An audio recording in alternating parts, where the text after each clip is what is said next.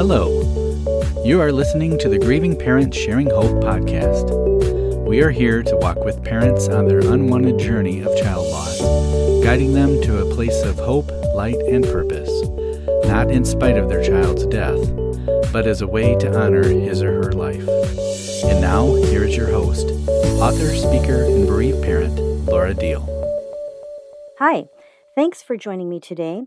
I recently listened to a podcast with Wayne Jacobsen that caused me to decide to make this the topic of my next episode so that I could pass some of those things I heard on to you along with my own thoughts. Let me start out by reading an email to you I received a while back. One thing I hear from bereavers quite often is their frustration of wanting to hear from God or feel Him near them in their place of darkness and grief.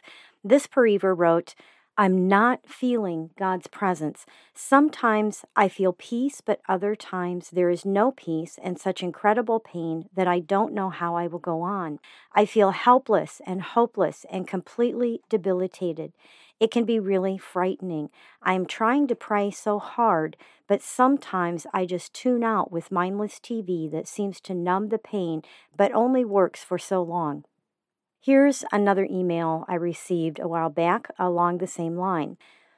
When I pray or read my Bible or just vent to God, it feels like no one is there. No one is listening, almost like the feeling you get when someone is very cold towards you. My prayers feel empty and cold, and I have asked God for help, but I haven't seen or felt anything different. I just feel empty inside. Does that feeling ever go away? I think a lot of you out there can probably relate to either one or both of these emails. I also hear from those who have read my book, When Tragedy Strikes, that you're frustrated because God doesn't speak to you the way He did to me. First of all, let me say that I believe one of the main reasons I heard from God the way I did those first few months and years is because that was my relationship with Him before Becca died. I had a, a I was blessed to have a prayer, little prayer room under our basement steps, and I spent a lot of time with Him there. And I would journal and I would write, and God and I would just communicate and converse back and forth. And so that was normal for me to be able to hear God in that way because I, I did before Becca died. I believe another part of it was because God wanted that book written. And many of the things that He was telling me, He wanted written down and put in that book to be shared with others who find themselves in the same dark, suffocating pit. I had a hard time finding books myself. There are a lot more out there now, but back then, so many of the books that I would find didn't have the hope or the faith of the challenges of knowing the Lord through all of this. And so I believe that he wanted me to write this. And so he gave me a lot of those words for that reason. And I'm going to be honest with you, for these last few years, I really don't hear from God like that it's almost like he's been silent in that way. And I used to think that I did something, I messed up, I was doing something wrong, or it was me because I wasn't seeking him enough like I used to. And I would feel guilty that something was wrong on my end, and somehow maybe I was doing something to push him away. But I have come to realize that God and I right now seem to be in a different season in our relationship right now. It's almost like let's just be together. I don't have these urges to shut myself in with him so that I can hear him speak to me and and uh, write it down as I'm listening to his voice what I'm hearing him share in my heart in in my thoughts and maybe it will happen again to that extent at some point. and I'll say I do miss it but there's also a, a new sweetness right now and even some freedom in where I am once I released myself to it and realized it was being prompted on God's end for our relationship to shift like this and not something that I was doing wrong. Right now, I'm finding that God puts things in my path and I get to choose if I'm going to pursue it. And when I do, it takes me where I need to be and where I long to be in my relationship with Him. For instance, a high school friend and I reconnected a couple of years ago because of GPS Hope. And at some point, she offered to be a health coach for me. When I knew Marion in high school, she was large then, and she continued to grow in that way as an adult. And I had been watching her really get healthy. I mean, not just lose weight and be more slim than what she even was in high school, but she was healthy and she looked great. She had energy. And I had been watching this, and she offered at one point to be a health coach for me. And I laid it aside for well over a year. But I kept getting nudged in that direction while making excuses why it wouldn't work for me. Well, for one thing, we live in the Hope Mobile. We're all over the place. I don't have, you know, there's no kind of continuity, anything like that. I mean, I, I made up all kinds of reasons. But uh, the thing is, I've been praying for years now for God to help me get off this extra weight that I gained while Becca was sick and in the hospital. I made so many excuses to eat that triple layer chocolate cake in the hospital cafeteria, things like that. And plus, I, you know, I admit eating is a comfort to me. I do that emotional comfort eating from grief after she died. And my weight just continued climbing as I just justified my bad eating habits. And I kept asking God to help me lose the weight and to get healthy, but nothing seemed to be happening. And my friend lives back home in Wisconsin, but she's in Florida right now taking care of her dad who became ill and needs to go into assisted living. And so she's, you know, working all of that out, going through his things, selling his house, all that stuff. And she just happened to be 45 minutes away from one of the campgrounds where Dave and I were staying. So I got a hold of her, and Dave and I met her for dinner one evening. And I decided to take her and God up on this opportunity to start on this better health journey. It's been almost three weeks now, and I'm seeing some major improvements already in my health in several areas, such as not waking up feeling so tired, less fogginess during the day, not dragging in the afternoons.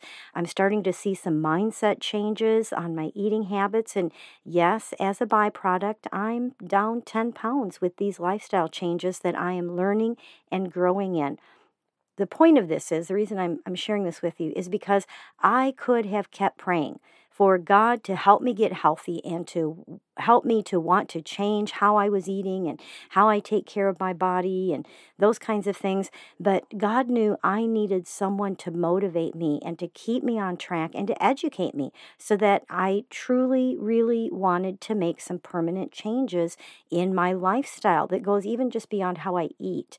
I need energy to keep going. I know you do too, and, and you're not may not be in that place where you even want to have the energy, but I have been at that place for while yet. And my health is important to me, especially for you, so that I can keep going and do this for you and to be there for my kids and my grandkids. So, I believe that God brought Marion into my life as an answer to those prayers. And it's not the way I expected God to help me. The thing is, it's not always something big like that, these nudges that God gives us. Sometimes it's a feeling to go for a walk when I really don't want to. But when I do, quite often there's something I see that amazes me and makes me feel more alive or at least less numb. One time I found myself walking underneath a flock of beautiful birds in the treetops, and I just stopped to be mesmerized by their beauty and their sound, which was incredible all around me in this in these trees, which brought a sense of awe back into my life for that day. It might be a turtle I watch walking through the grass that reminds me that my progress may seem really slow, but if I keep going, I will get where I need to be. Or sometimes I, I remember this happens once in a while, I'll see just one beautiful flower standing alone somewhere out of place, and that sometimes makes me feel like I can keep standing when I feel so alone and out of place. I might think of someone and take the time and effort to send them a text or an email, letting them know that, that I'm thinking about them, and send up a quick prayer for them and let them know I prayed for them. And sometimes I get a reply that unexpectedly encourages me and makes my day feel lighter. I believe God scatters breadcrumbs all around us, but we can miss them because we want God to do something in a certain way or we want to hear from Him in a certain way. And we want it to be effortless on our part because we feel like we have nothing to give, right? I know that. We want Him to just do it for us. And I I know the lack of energy we have those first months and years, but often just picking up one little crumb and following through one little nudge will make a huge difference in being able to feel God for that moment or that hour or the rest of that day or have him speak to us through something like his creation. And because we don't take the tiniest effort to pick that up, to follow through on that nudge, we miss it. And this isn't something we just start doing and we get it right. This is a it's like a lane of life that we choose to merge into. We don't have it in us, do we? We don't have the power to just get up one day and have this suffocating pain be behind us. But we do have the power to say, Jesus, help me to be aware of the lifelines you're throwing to me to let me know that you are here with me in this darkness. I want to be aware of the breadcrumbs that you're tossing my way, God, that I'm maybe ignoring or maybe even stomping on, because I want you to just fix me instead of leading me on a journey out of this darkness. If we follow these nudges, it creates space or it allows a door to be opened somewhere else, a lot of times, to have God meet us where we were not seeing it before. It really is a journey, it's not a fix it plan. It may not seem like it, but God is not hiding from us like we think He is or purposefully being elusive. That's our perception of Him. And that's based on our feelings and the darkness that we're so surrounded by right now. Sometimes we get an unexpected glimpse of God because we're seeing something in the corner of our mind, that breadcrumb on the ground. It isn't a full on seeing God thing, but we see something else that reveals God to us through that. I recently learned from Wayne on that podcast that when you look at a star or something in the night sky, it's harder to see when you look directly at it. But if you look just to the side of it, you can see it more clearly in your peripheral vision. And that can sometimes be like when we try so hard to get a word from God and we want Him to come to meet with us in a specific way. And it often doesn't happen. And I think sometimes that's because we're more in our head. And remember, God is spirit. We meet with Him, He meets with us, spirit to spirit. And when we're in our heads, it's easy to miss the way he communicates with us. And I'll say, even when we're in our soul, when we're in the pain of our soul, we can miss the way He's communicating with us in our spirit. And when we open ourselves up to our peripheral vision, some of the things around us, maybe that aren't directly from Him, we start seeing more clearly how He is speaking to us and wanting to lead us. We usually do better seeing Him with our peripheral vision rather than staring Him down, begging or demanding He do something for us in our turmoil and our grief. I want to bring in one more possibility of why some of us might struggle with hearing God or feeling His presence. As humans, we like predictability and certainty. We gravitate toward wanting easy comfort and wanting to cruise through a good life. And quite often, we believe that means the way to get it is to be the one in control. And in that natural tendency we have, we may have made statements in our past that sabotages our ability to receive God's comfort and help. For instance, I know when someone, when he was around 12 or 13 years old, friends of the family came to his parents asking for money to help them get on the mission field. And his parents weren't thrilled about it, but they did give him something towards it. He was standing right in front of them, and so they gave him something. And so this man remembers a time when that happened. He specifically remembers telling himself that he would never be someone who lives by faith. And that became a hindrance to him many years later in his adult life as God was leading him in a direction of not continuing as a pastor uh, on a pastoral staff job, but to trust God to lead him into a life where God would provide the needs of his family.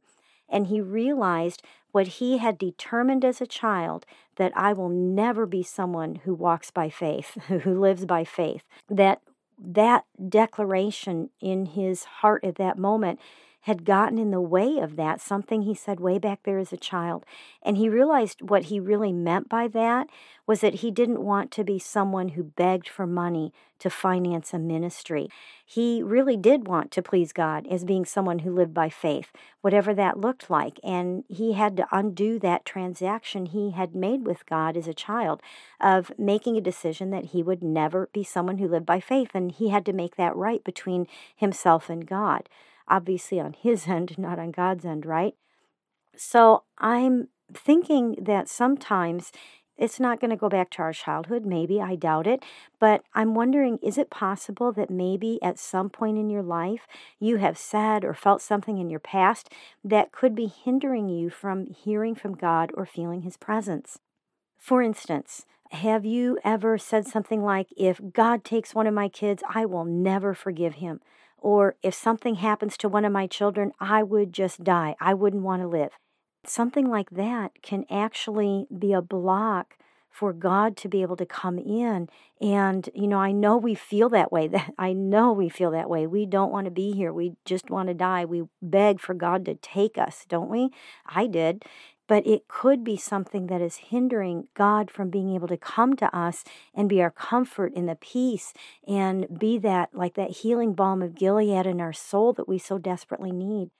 Maybe it's something you said or thought more recently. Maybe it's along the line of, God really isn't in control, or He wouldn't have let this happen. So I have to take over and make my own life work without Him since He messed it up so bad. I need to be the one to protect me and my family since God won't. So the truth is, we can never fully protect our families or even ourselves. Maybe you said or thought something like, God isn't good or loving, or He wouldn't have let my child die. I can't trust Him. Can you see how these kinds of thoughts or words are like stiff arming Him while at the same time being upset that you aren't hearing from Him or feeling His presence like you're crying out for? I'm not saying it's wrong to be mad at God. If you have been with me very long at all, you know that. Have it out with Him. Yell at Him. Tell Him what you need to do in your anger and your pain and your confusion. But just realize if you choose to hang on to all of that, how are you going to be able to see or hear or feel Him when He comes to you? Think of someone you have been really angry with. If they want to come to you while you are in that place of anger, would you be okay with that? We're usually not. Even if they came to apologize, if we're so mad we're not ready to hear it, we'll send them away. You know, that saying our actions speak louder than our words. Sometimes that can be the case in our relationship with God, and He's there, but we're the ones that are pushing Him away. We're the ones putting a block there. We're begging for Him to come and, and to be with us and to take this pain away, and yet at the same time, our actions are pushing him away, or maybe past words have pushed him away, and we don't realize that those thoughts are still deep buried in us, and we need to deal with those things. God wants to win you over to his trust of how he can be with you through this and help you find your way on the other side of this suffocating darkness. We have to really want it, though, not just in our heads, but in our hearts and in our spirits. We have to let our spirit rise up above the pain of our soul to connect with Him. And I know that's easy to say. Ask God to help you do that. When we're curled up on our beds, crying our eyes out, begging to hear from Him, instead of looking for Him to speak some words into our hearts right then and there, choose to believe that He knows even more important than His words are in that moment is that He is curled up with you and He's hurting and He's crying with you.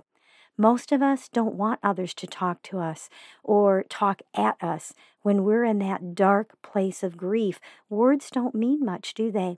And I think God knows that. And He just wants to be together with you in a way that's so gentle, it can be hard to recognize we also need to realize that we don't always have to make the time to come to Him for a certain amount of time in a certain amount of way, like reading your Bible for 20 minutes every morning type of thing, especially when it just doesn't seem to be helping. He's already with you. He's in you. So, my question is how is God gently nudging you? Just the smallest thing that He knows will help you, even if it's just for an hour or half a day, or maybe the rest of the time that you're awake until you go back to sleep again. He has a gift that He wants to give you that you need to take and unwrap, even though it doesn't seem like much. Are you going to continue to insist that he speaks something to you in your tears because he's done that for other people? Not everyone, I guarantee you that. But you've heard that he speaks to other people, and so, God, why aren't you speaking to me? Or are you going to ask him to see the breadcrumbs and to lean into one or two of those little nudges throughout your day? I would like to pray over you right now. Father, we don't understand. Many of us are confused and devastated and angry. But God, help us not to blame you, but to run to you with everything in us. The bride says, Come. And as the bride of Christ, we say, Come. Come be with me. Help me to allow you to love on me in ways that are unexpected in my darkness and in my pain. Open my eyes, God, to see the small things from you that I have been missing. Help me to recognize the nudges, and when they come, not to ignore them or to tell myself I can't do that little thing, Lord, give me the strength to pick up a breadcrumb and to follow the trail that leads me to you as you lead me out of this darkness. Thank you for caring, God. Thank you for not giving up on me. Thank you for being with me. Even when it doesn't seem like it, I choose to believe that you are with me. And I believe at some point I will be able to look back and see how you were there for me in ways that I can't see in my darkness right now. Lord, Holy Spirit, just hover over each person listening and let them feel your love right now. And I pray this in the precious name of Jesus. Amen. I mentioned one of my books earlier. It has won multiple awards and it's called When Tragedy Strikes Rebuilding Your Life with Hope and Healing After the Death of Your Child. God woke me up in the middle of the night with a book title and some chapter, you know, headings. And so I wrote it all down and then I started writing this book. And I wasn't planning on telling the story, but I'll just tell you because it's it's pretty crazy. I had three chapters written. Dave and I went to a conference in San Diego. It was an entrepreneurial author type conference because I was writing this book and I knew nothing about publishing and I was going to have to learn how to self publish this book. And so we went there. It was through God's leading. And there was a, a man there named David Hancock, and he owns his own New York publishing company. And so he shared with us a lot about the different ways of publishing and lots of information. And he said, you know, anybody want to talk to me, talk to me. I'll answer questions or whatever. So I'm, I'm thinking, yeah, like little old me is going to go talk to him. And so at the very end of the conference, literally, like everybody stand up front, take a picture kind of thing.